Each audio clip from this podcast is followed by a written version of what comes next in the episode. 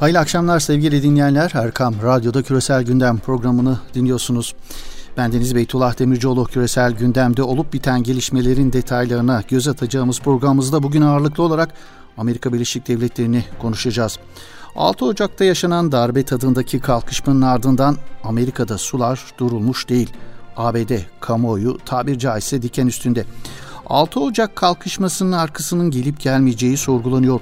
Demokratların Trump'ın siyasi hayatını bitirse bile Trumpizmin dalgasının önüne geçilemeyeceği, aksine bu dalganın daha güçlü geleceği dillendiriliyor.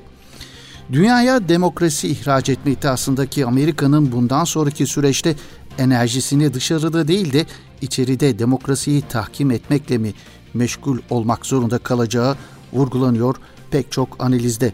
6 Ocak'taki başkanlık seçimlerinin sonuçlarının resmileştiği kongre oturumunu basan Trump yanlılarının neden olduğu kaotik ortamın ardından Amerikan demokrasisi küresel çapta dünya kamuoyunun dilinde. İroni bu ya ne olacak bu Amerika'nın hali sorusu etrafında bir tartışmadır yürüyüp gidiyor. Ne olacak bu Amerika'nın hali sorusu etrafında neler yazılıp çizildiğine bakacağız. Evet küresel gündem başlıyor.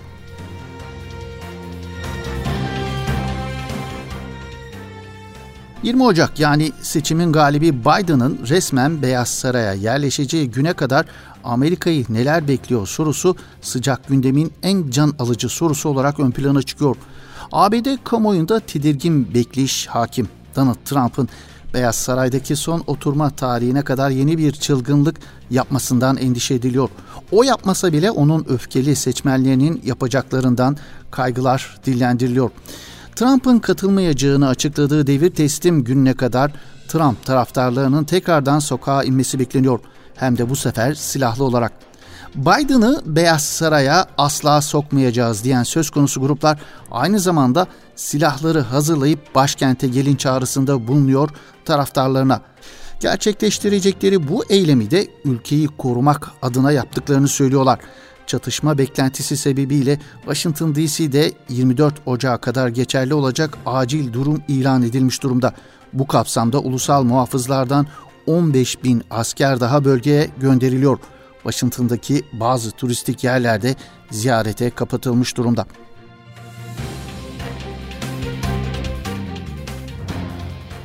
20 Ocak tarihine kadar Trump'ın azledilip azledilmeyeceği gündemin bir diğer önemli sorusu olarak ön plana çıkıyor. Temsilciler Meclisi'nin demokrat üyeleri çarşamba günü oylamak üzere isyancıları kışkırttığı gerekçesiyle Trump'ın 20 Ocak'tan önce görevden azledilmesi için meclise teklif sundu. Demokratların çoğunlukta olduğu meclisten onay çıksa da başkanın görevden azli için senatodan 3'te 2 çoğunlukta geçmesi gerekiyor. Bunun için de 17 Cumhuriyetçi senatöründe onayı gerekiyor. Bu sebeple azil pek mümkün görünmüyor.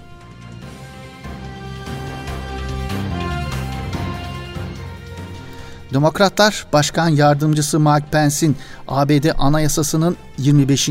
maddesinin işletilmesi talebine cevap vermemesi halinde Trump hakkında yeni azil sürecini resmen başlatacaklarını açıkladılar.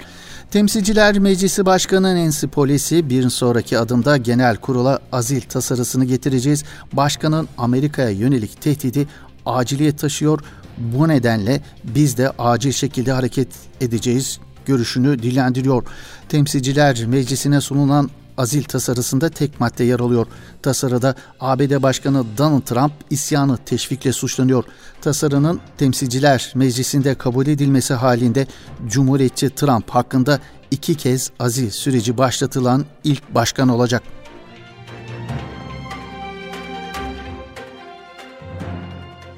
Trump azletilse de Trumpizm bitmeyecek. 6 Ocak kalkışmasının ardından 6 en çok çizilen hususlardan biri Amerika'daki ayrışmanın devam edeceği yönünde sevgili dinleyenler. Trump'ın siyasi hayatı hukuken bitirilse bile Trumpizmin ABD kamuoyunda kök salmaya devam edeceği fikri Trump sonrası Amerika'yı neler bekliyor sorusu çerçevesinde yapılan birçok analizin ortak noktası niteliğinde. Birçok analist Amerikan toplumdaki ayrışmanın devam edeceğini söylüyor.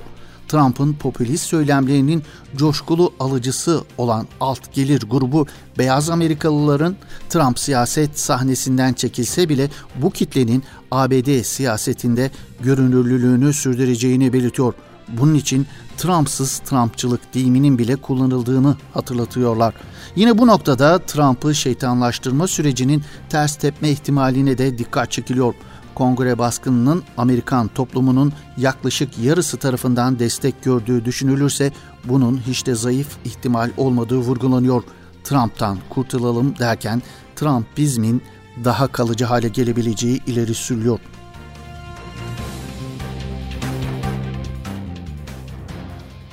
Amerika'daki anketler de Amerikan toplumunun bölündüğünü gösteriyor. Kongre baskının ardından yapılan anketlerde halkın %57'si Trump'ın bir an önce görevden alınması gerektiğini dile getiriyor. Ankete katılan Amerikalıların %70'i ise Trump'ın çarşamba sabahı yaptığı konuşmada halkı kışkırtacak sözler sarf ettiğini onaylamadığını belirtiyor. Cumhuriyetçi seçmen ise oldukça farklı düşünüyor. Cumhuriyetçi seçmenin %73'ü Trump'ın demokrasiyi desteklediğine inanıyor.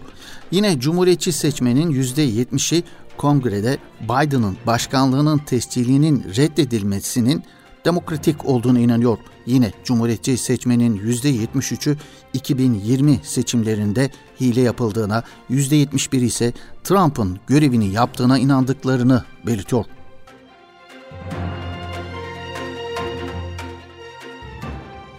Bu arada sevgili dinleyenler sosyal medya mecralarının dünya siyasetine yön verecek derecede güçlenmesi küresel gündemde üst sıralarda kendine yer bulan konulardan bir diğeri. Sosyal paylaşım sitesi Twitter'ın ABD Başkanı Donald Trump'ın resmi hesabını süresiz olarak askıya almasının yanı sıra fikir özgürlüğü konusundaki çifte standardı ve kişisel mahremiyeti ihlal eden yaklaşımı nedeniyle sosyal medya mecraları küresel çapta cereyan eden tartışmaların odağına yerleşmiş durumdalar. ABD içinde Cumhuriyetçi kesim başta Twitter olmak üzere tüm sosyal medya platformlarına yoğun tepki gösterirken Trump'ın hesaplarının süresiz askıya alınması uluslararası kamuoyunda da ifade özgürlüğünün kısıtlanması başlığı altında tartışılıyor.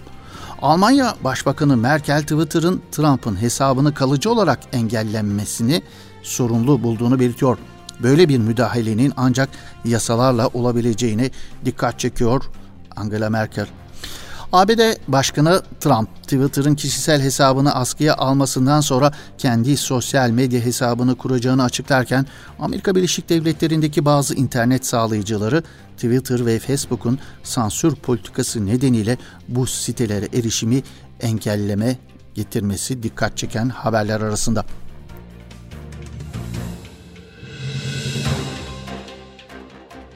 Sosyal medya mecraları ile cederleşen sadece Donald Trump değil, neredeyse tüm dünya sosyal medya mecralarından farklı sebeplerle de olsa mustarip.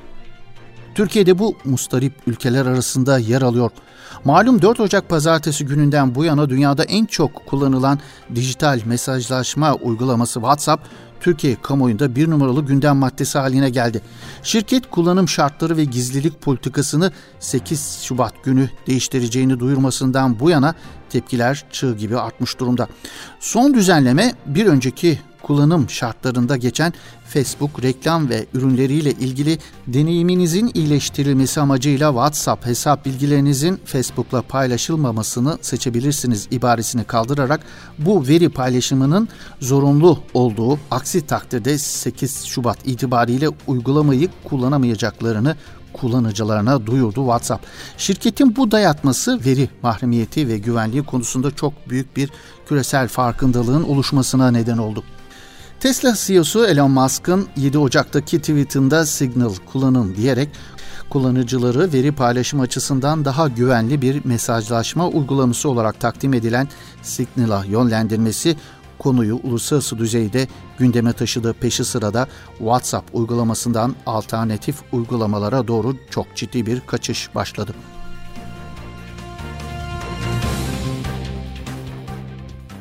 İlginç olan ise WhatsApp kullanıcılarının mahremiyetine ilişkin bilgileri paylaşmayı kabul etmeleri yönündeki dayatmaları Avrupa Birliği ülkelerine yapmaması. Bunun nedeni ise Avrupa Birliği'nin veri mahremiyetinin korunması için yasal tedbirleri almış olması gösteriliyor. Hatta Fransa gibi ülkeler sosyal medya mecralarına ilişkin çok daha sıkı tedbirler almaya hazırlanıyor.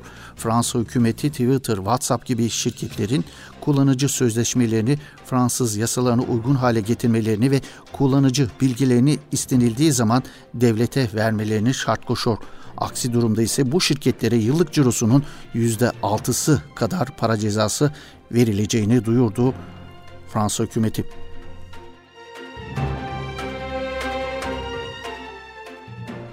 Avrupa ülkelerine farklı, Türkiye'ye farklı davranan ABD merkezli sosyal medya platformu Twitter'ın çifte standardı sadece hukuki düzenlemelerde kendini göstermiyor. Twitter, o en çok hassasiyet gösterdiğini savunduğu fikir özgürlüğü ve tarafsızlık konusunda da çifte standartlı bir yayın politikası izliyor.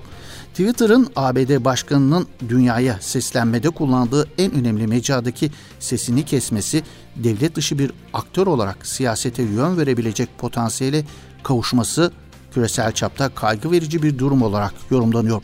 Şirket sitesinde yer alan ifade özgürlüğünü savunuyor ve dünya genelinde herkese açık sohbetlerin sağlığını koruyoruz misyonuyla hareket ettiği iddiasında bulunurken Trump başta olmak üzere farklı ülkeler ve kişiler bazında ortaya koyduğu ikircikli tutumla herkes için ifade özgürlüğü söylemine gölge düşürüyor bu davranışı.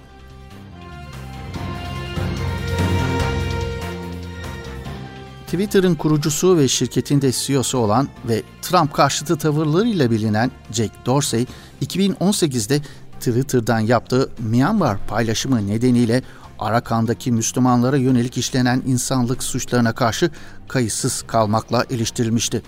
Myanmar'a güzellemelerde bulunan CEO, Myanmar ordusunun katliamından kaçan yüz binlerce Arakanlı Müslüman mültecinin durumuna duyarsız kalmakla suçlanmıştı.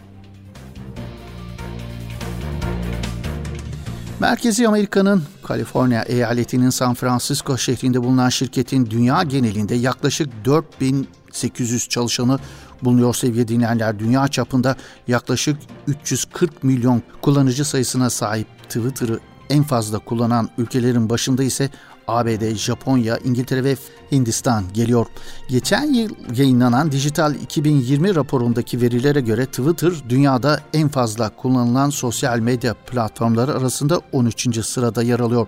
Twitter, Türkiye'de internet kullanıcılarının en fazla ziyaret ettiği siteler arasında 5. sırada bulunuyor.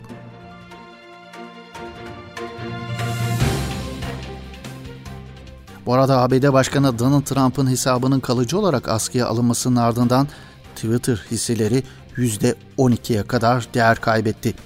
Bu arada yine WhatsApp'ın gizlilik politikasını değiştirmesinin ardından Tesla CEO'su Elon Musk'ın mesajlaşma uygulaması Signal'ı teşvik eden paylaşımı yanlış şirketin hisselerini adeta uçurdu.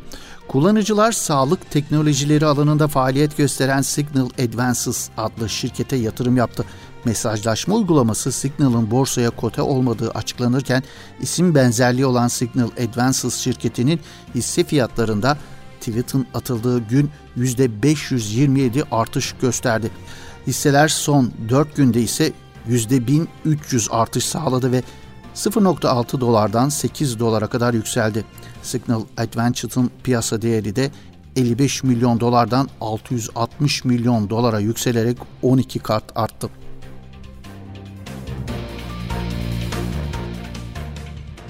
Evet Amerika'daki kaostan geçiyoruz Körfez'deki uzlaşıya sevgili dinleyenler. Körfez ülkelerinin Katar ile uzlaşısının ardından gözler bu uzlaşının bölgesel yansımalarının ne olacağına çevrilmiş durumda. Körfez ülkelerinin Katar'a yönelik ambargoyu sonlandırmasının Amerika Birleşik Devletleri'nin Trump sonrası Orta politikası için bir hazırlık ve İran'a karşı safları sıklaştırma adımı olarak görülüyor. Malum 5 Ocak'ta Suudi Arabistan'ın El Ula kentinde gerçekleştirilen 41. Körfez İşbirliği Konseyi zirvesinde Katar'a yönelik lojistik ve diplomatik ambargonun yol açtığı kriz sonlandırılmıştı. Suudi Arabistan Veliaht Prensi Muhammed Bin Salman ile Katar Emiri El Sani'nin havaalanında Covid-19'a rağmen sarılarak samimi bir görüntü vermesi dikkat çekmişti. Zirvenin ardından Suudi Arabistan Dışişleri Bakanı Faysal bin Ferhan El Suud Katar'a ambargo uygulayan ülkelerin Doha ile diplomatik ilişkilerini yeniden tesis ettiğini ve ambargonun kalktığını duyurmuştu. Katar ile Körfez ülkeleri arasındaki uzlaşının Türkiye Körfez ülkeleri arasındaki gerilimin son bulmasına yardımcı olacağı beklentisi ortaya çıkmıştı. Nitekim Körfez ülkeleri arasında Türkiye karşıtı en agresif politika izlemesiyle bilinen Birleşik Arap Emirlikleri'nden gelen mesajlar bu yöndeki beklentileri doğrular nitelikte. Birleşik Arap Emirlikleri Dışişlerinden sorumlu Devlet Bakanı Enver Gargaş'ın son olarak Birleşik Arap Emirlikleri merkezli Sky News televizyona verdiği bir özel röportajda Türkiye ile ihtilaflara ve sorunların yaşanmasına yol açacak herhangi bir sebep söz konusu değildir açıklamasında bulunmuştu. Bu açıklama bu haftanın en dikkat çeken açıklamalarından biri olarak ön plana çıktı. Gargaş Türkiye'ye şunu söylemek istiyoruz. Karşılıklı olarak egemenliğe saygı çerçevesinde ilişkilerimizin normalleşmesini istiyoruz ifadelerini kullanmıştı. Gargaş yine ülkesinin Türkiye'nin Orta Doğu'daki bir numaralı ticaret ortağı olduğunu da vurgulamıştı Gargaş. Birleşik Arap Emirlikleri'nin Türkiye'ye yönelik bu çıkışın arkasında yatan nedenlere ilişkin Orta Doğu medyasında yapılan değerlendirmelerde Suudi Arabistan ile Katar uzlaşının arkasının geleceği, bu uzlaşının ardından Riyad yönetiminin Türkiye ve Pakistan ile yakınlaşabileceği beklentisinin Birleşik Arap Emirlikleri'ni endişelendirdiği vurgulanıyor. Birleşik Arap Emirlikleri bölgede izole edilmekten kaçınmak için böyle bir hamlede bulunduğu vurgulanıyor. Bu arada sadece Birleşik Arap Emirlikleri ve Suudi Arabistan medyası değil, Türkiye karşıtı yayınlarına son veren bir başka ülke Mısır'ın olması dikkat çekiyor. Sisi medyası ve özellikle de bütün kötülüklerin ardında Türkiye'yi göstermekle maruf Mısır televizyonu yorumcuları bir müddettir Türkiye'yi dillerini dolamaktan vazgeçmiş durumdalar.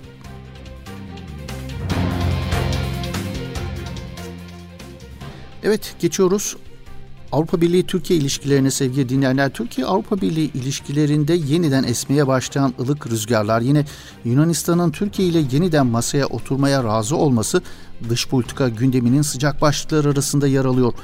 Türkiye ile Avrupa Birliği arasında bir müddettir karşılıklı sıcak mesajlar dikkat çekiyor.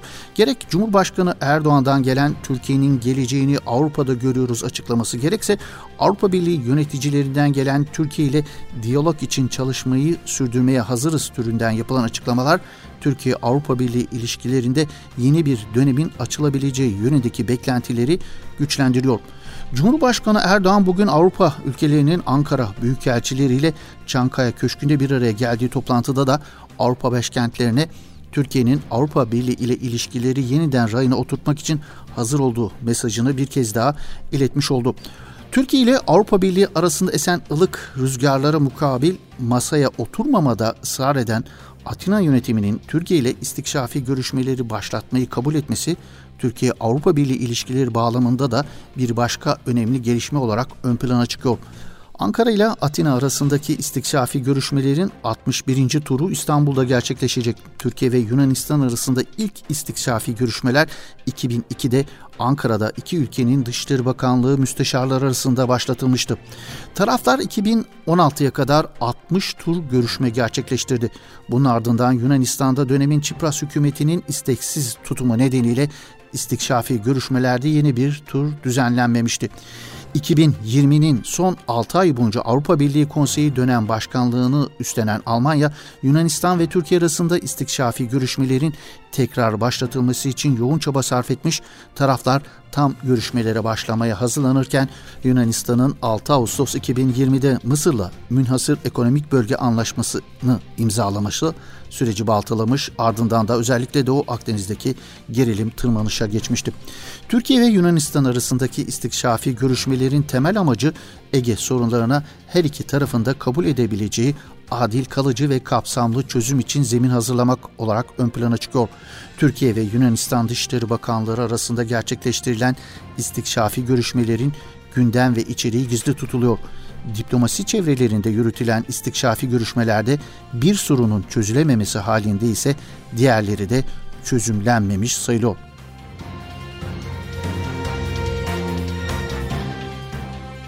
Türkiye'nin Yunanistan'la Ege'de başlayacak kara suları, kıta sahanlığı, adaların silahsızlandırılması, coğrafi formasyonların yasal statüsü, ulusal hava sahasının genişliği ve arama kurtarma faaliyetleri alanlarında yaşadığı sorunların bütün olarak ele alınmasını istediği biliniyor. Doğu Akdeniz bağlamında ise Türkiye kıta sahanlığı ve münhasır ekonomik bölge sınırlandırılmasında her şeyden evvel hakkaniyet ilkesinin temel alınmasını isterken kendi haklarının yanı sıra Kuzey Kıbrıs Türk Cumhuriyeti halkının haklarını da korumayı amaçlıyor.